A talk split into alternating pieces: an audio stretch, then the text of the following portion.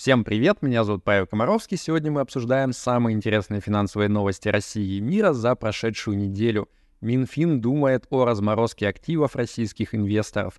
Активы пивовара Heineken в России выкупил за 1 евро производитель туалетных освежителей, а криптобиржа Binance огребает из-за россиян. Поехали!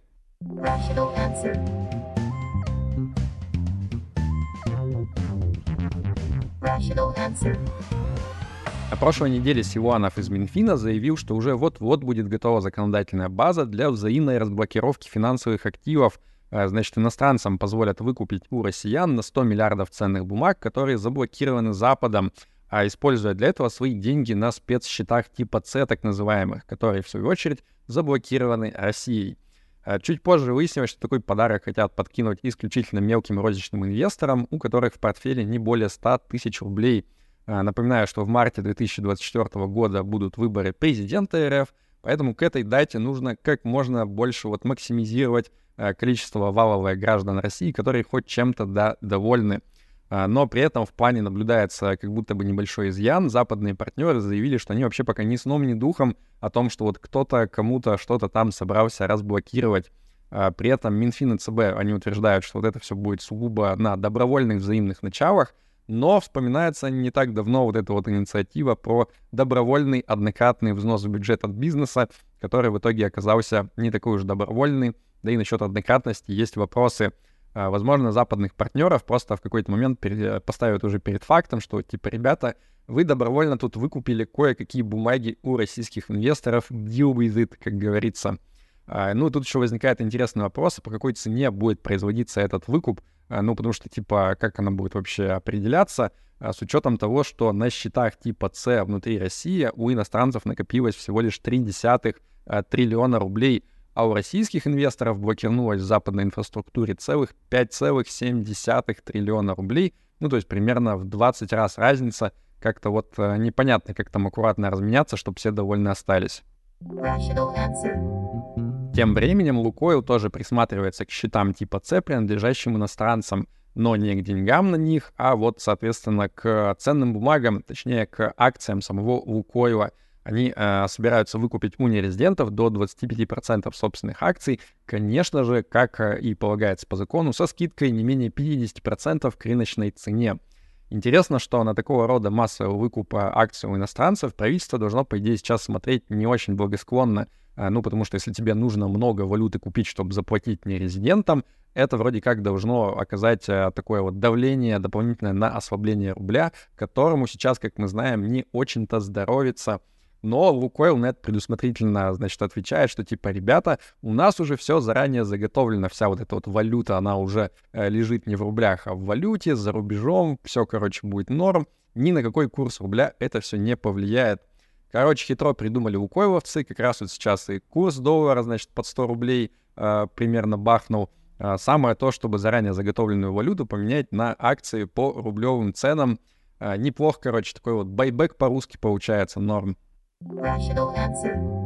Помните недавнюю историю с Карлсберг и Данон, чьи активы в России внезапно перешли под госуправление? Так вот, э, ребята из Хайнекен, они внимательно на это все посмотрели, да и продали весь свой российский бизнес за 1 евро, за 1 Карл. Э, ну окей, ладно, там еще новые владельцы пообещали вернуть 100 миллионов евро долга, который был у российской компании перед головной мамой, но тем не менее. А знаете вообще, к кому перешла вся эта собственность? Группе компаний Arnest, которая производит всякую разную бытовую химию, от, значит, там, э, освежителей воздуха до дихлофоса. Ну и я хочу подарить э, бесплатно совершенно идею нового продукта парням из Arnest. Просто послушайте освежитель воздуха со вкусом пива.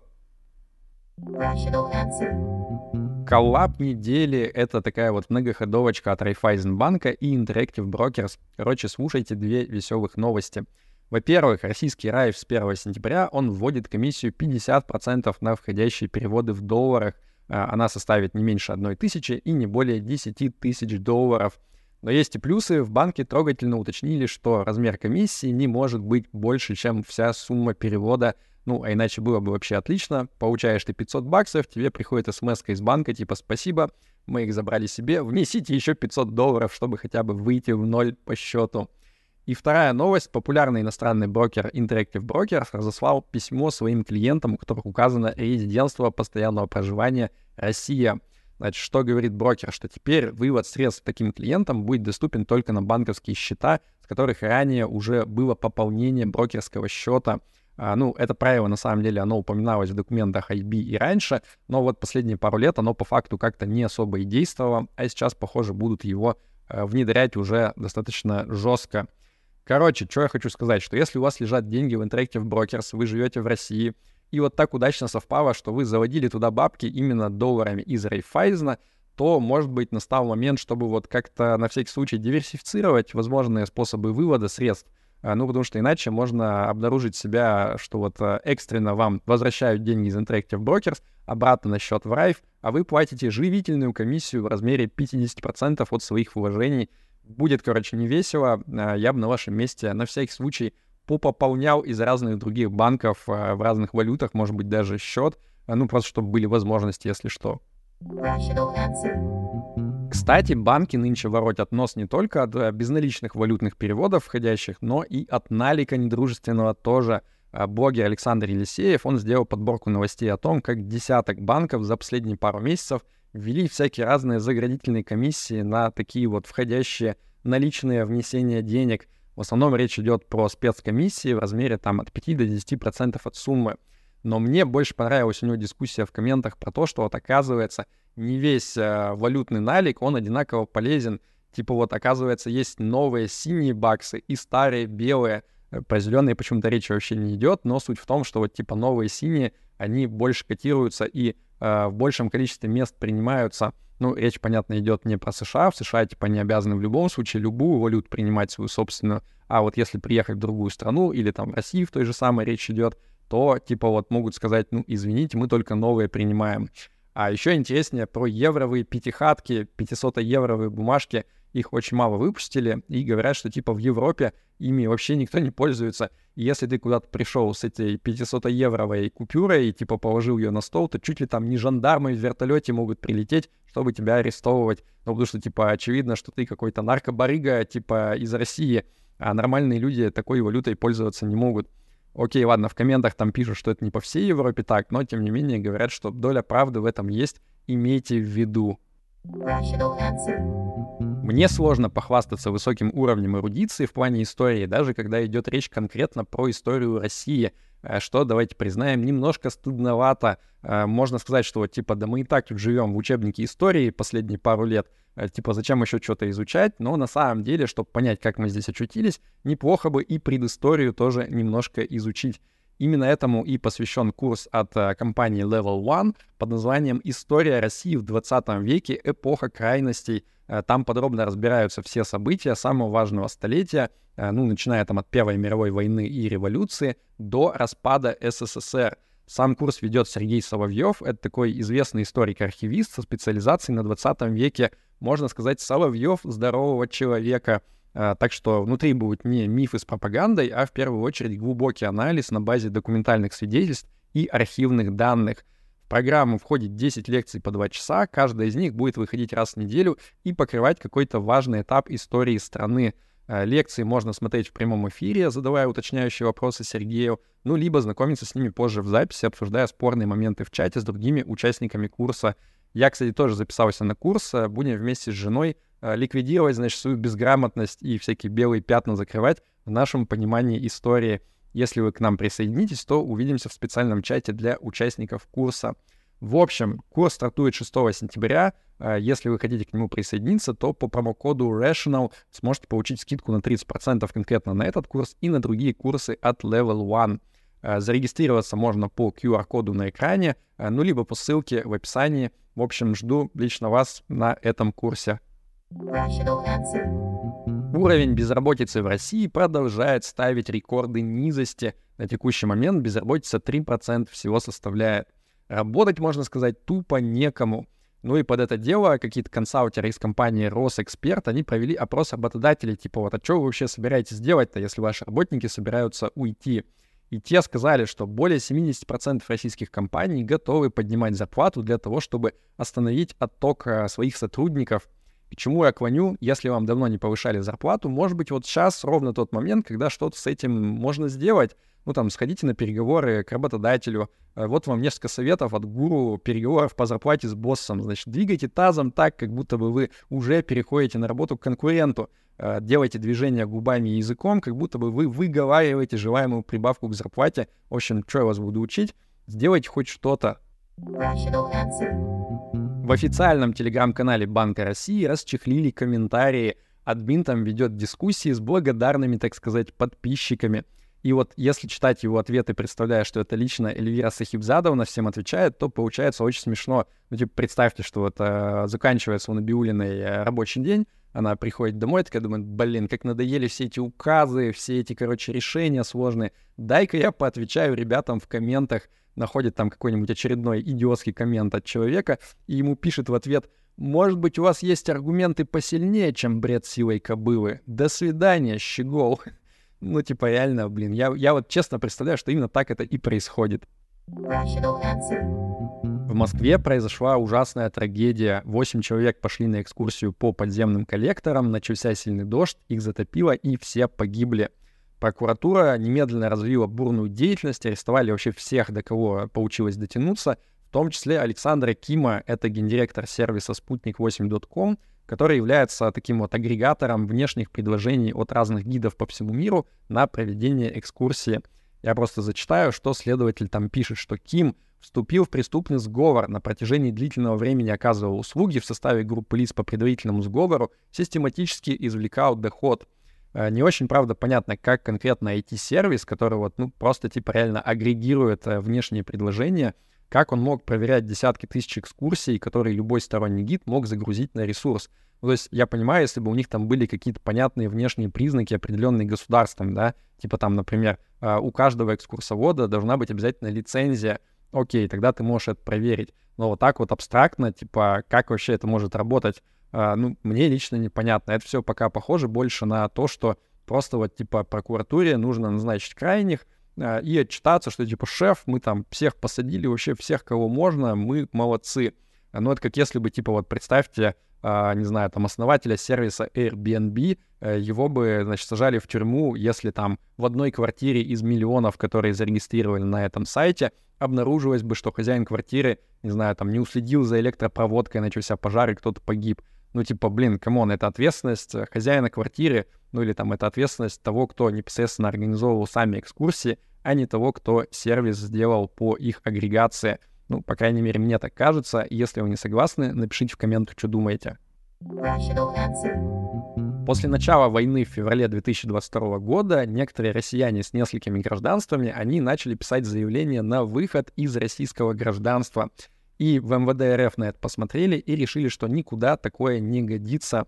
Они разработали проект приказа, согласно которому таким вот добровольным отказникам от гражданства можно его принудительно обратно вернуть. Э, ну, типа, если там какие-то ошибки найдутся в процедуре выхода и так далее. И мне интересно, догадается ли здесь МВД сделать вот такой своего рода коллаб э, с Минцифрой и Минобороны, ну, типа там объявить какую-нибудь осеннюю акцию, типа там э, получи уведомление о возвращении тебе российского гражданства и электронную повестку на мобилизацию в одном письме и выиграй классные стильные обложки для паспорта и военного билета с буквами Z, не знаю, что-то такое, наверное. Wall Street Journal вышла смешная статья под названием AI-фонды пропускают бум AI-акций. Э, суть там в том, что на бирже сейчас торгуется 13 фондов стокпикерских, которые объявляют о том, что они используют искусственный интеллект для выбора отдельных акций. И почти все они отстают от индекса S&P 500, который с начала года вырос более чем на 15%, в первую очередь из-за того, что там дичайше просто прут вверх акции компаний, так или иначе связанных как-то с искусственным интеллектом. Это что же, получается, что искусственный интеллект, он как бы страдает от недостатка самооценки, что он слишком не верит в себя, э, ну, типа, что AI-стокпикеры, они настолько не верят всему вот этому хайпу вокруг нейросетей, что они не готовы ставить соответствующие ставки на бирже и покупать вот эти вот акции. Короче, пугающе похож искусственный интеллект на человека, скажу я вам. А, как бы то ни было, тем временем NVIDIA, это главный производитель чипов для нейросеток, они выпустили очередной квартальный отчет, и вот он прям очень хорош. у них там выручка год к году в два раза примерно выросла, прибыль так вообще в 10 раз. А за последний год стоимость акций NVIDIA, она увеличилась более чем в три раза, а сама компания уверенно уже стоит больше триллиона баксов, а, входит в топ-5 крупнейших компаний на бирже американской, и там уже потихоньку подбирается к четвертому месту, э, Amazon пытается потеснить. Короче, свезло пацанам с чат GPT хайпом, одно могу сказать. Минюст США начал новое расследование в отношении криптобиржи Binance. На этот раз из-за обвинений в том, что вот криптобиржа, она помогает обходить американские санкции, наложенные на Россию.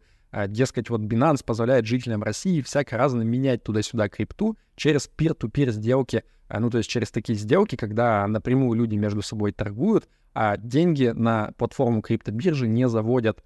Так вот, э, при этом платежи могут осуществляться и через санкционные банки, такие как вот, например, популярный банк Тинькофф или Сбер.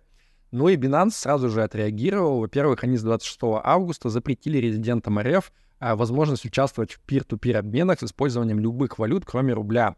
А, напомню, что в марте 2023 года уже что-то подобное происходило, но тогда отрубали в пир-ту-пир только а, доллар и евро, а сейчас вот все, короче, иностранные валюты, кроме рубля, чохом тоже запретили.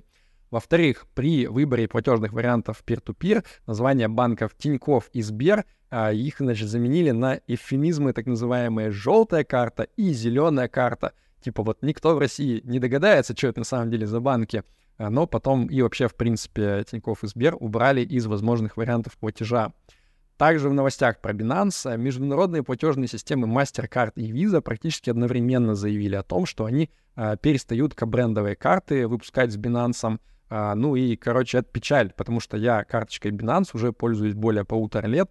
Очень удобно э, по всей Европе, да и, в принципе, на Кипре э, платить, короче, за разные покупки криптой. Э, что дальше будет с моей картой? Будет она вообще работать или превратиться в тыкву в какой-то момент? Я пока не знаю, но, в общем, это печаль. Почти ровно год назад США внесли в свой санкционный список криптопротокол Торнадо Кэш, который позволял анонимизировать потоки крипты — чем, понятно, были не прочь попользоваться всякие разные криминальные хакеры и прочие нехорошие люди. Я про это писал большую интересную статью. Если вы ее в свое время э, пропустили, то рекомендую прочитать сейчас. Э, в описании будет ссылка. Так вот, э, тогда же в Нидерландах арестовали одного из фаундеров проекта по имени Алексей Перцев. Его, кстати, до сих пор не выпустили, суд будет только в 2024 году. А значит, двое других основателей, это Роман Шторм и Роман Семенов, они остались на свободе.